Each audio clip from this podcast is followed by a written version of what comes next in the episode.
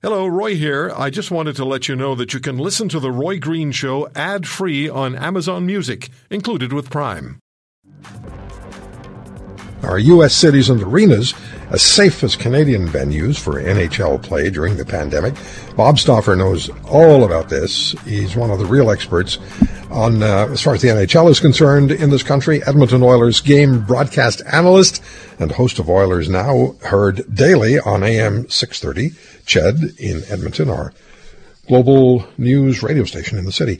Bob, thank you uh, for coming on. And what's going on? Bill Daly, the D- deputy commissioner of the NHL, has said he expects the league conversations with five provincial health ministers that Canada's seven teams will be able to begin the season uh, January 13th playing at home. He expects that to happen. Do you expect it to happen? And then what happens later? Uh, well, first of all, Roy, thanks for having me on. Uh, yeah, I expect it to happen. Uh, I think you make a valid point. If I'm reading between the lines here, is there a possibility this might be delayed? I think we'll have to see sort of where we're at.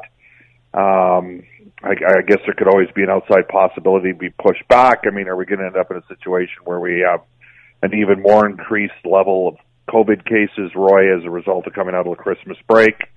The one thing that needs to be stated is there's very specific standards that are applied uh, for the NHL players that actually are not in place for people who work uh, in in essential industries. So, uh, if you're, uh, you know what, if you're a trucker coming across the border, uh, to my knowledge, you're not getting tested on a daily basis. And if you're, I, I certainly know that there's a, you know, construction is considered an essential service, so you can fly in from Edmonton and be untested, uh, fly in from Edmonton, go on a commercial flight with a bunch of other people that you don't know if they've been tested or not, and fly into Vancouver to work on a, a work site in Surrey where there's 300 people working there and nobody's getting tested on a regular basis. In the case of the NHL, uh, the players will be tested on a daily basis. The teams will be on private charter, limited uh, charter this year, which means a guy like me who's traveled for 10, 12 years now with the Oilers is out. I'm not going to be on the charter this year.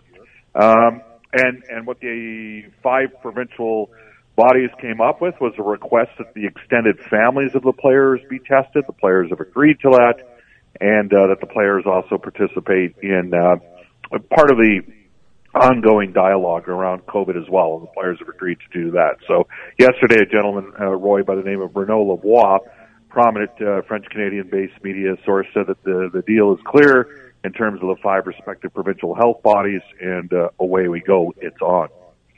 So, does that mean, do you think, that the seven Canadian teams, assuming that they have the full, what is it, 56 game schedule? Yes. Uh, scheduled to start on the 13th of January.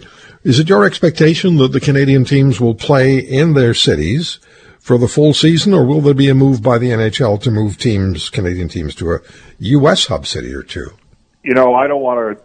I, I don't want to sit there and, and give you the perspective that there's everything's set in stone because what we've realized with COVID, and I know you discuss this on a daily basis, and I mean I'm on the air five days a week, and my show has I, I've had to be educated on on all things around COVID, and I can tell you what the death rates are, what the case rates are in each respective province, which provinces test, like Alberta and BC, or Alberta and Ontario, uh, which provinces maybe test a little less based on population, BC, but BC contact traces. It's all part of the what we've had to you know study up from a, a COVID perspective. But the reality of the situation is, you know, things could conceivably move away from this, and that's just that's just kind of how it's gone. I mean, at one time we were being told not to wear masks. mask. Then, then you know, pretty much I think everybody's been wearing a mask now throughout our country for about the last six months. But out of the initial get go, uh, there was a delay before we started masking. So I would say this situation, Roy, to be frank with you,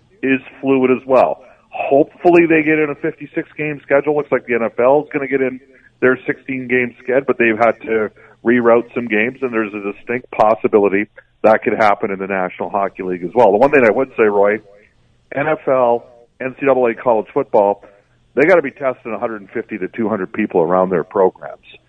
In the NHL, you're not talking quite as many uh, players and support people, so you might have a little bit better chance. And frankly, as you know, in Canada, the case rates, even though I know Ontario's had a tough day here the last couple of days, the case rates are still lower, the death rates infinitely lower than the United States. So uh, that might put us in a better situation where maybe we can pull off a 56 game schedule, 28 home, 28 road, with maybe not quite as many complications as NFL and NCAA football had.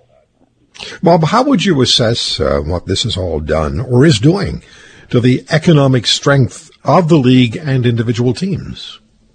Oh, the teams are going to lose a lot of money. I mean, if not for, I mean, the National Hockey League.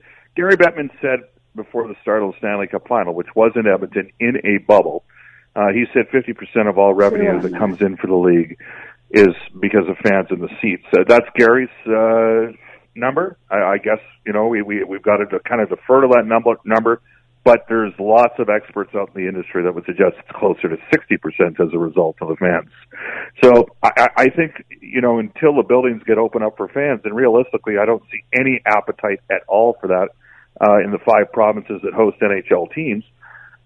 The reality is it's going to be a, a money losing proposition for this season, but it gets the season completed it gets the NHL out of a U.S. based television deal.